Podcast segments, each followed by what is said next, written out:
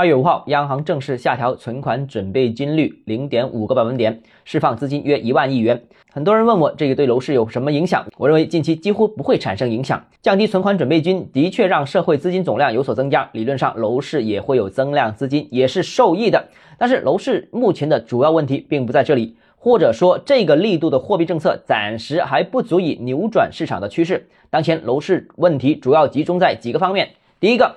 被刺激的购房群体没有钱买，有钱买房的群体却被限制住了，需求和政策之间没有很好的匹配。那么最近一段时间啊，广州已经松绑了限购，在这方面做的相对比较好，但是北京、上海、深圳等城市仍然限购政策比较严格。第二个呢是目前楼市信心仍然不足，这不是单方面造成的，包括担心新房会不会烂尾。担心调控政策会不会转头收紧，房价还会不会下跌？担心个人收入水平是不是会下降，个人工作会不会稳定？担心国际形势对国内资产可能造成的冲击等等等等。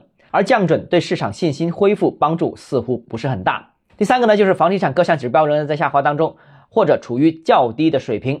按照目前形势，如果要扭转颓势的话，需要综合发力，重拳出击。单纯的货币政策调整力度明显有限，尚无法扭转目前的趋势。好，今天节目到这里。如果你个人购房有其他疑问，想跟我交流的话，欢迎私信我或者添加我个人微信，账号只交买房六个字拼音首字母小写就是微信号 d h e z j m f。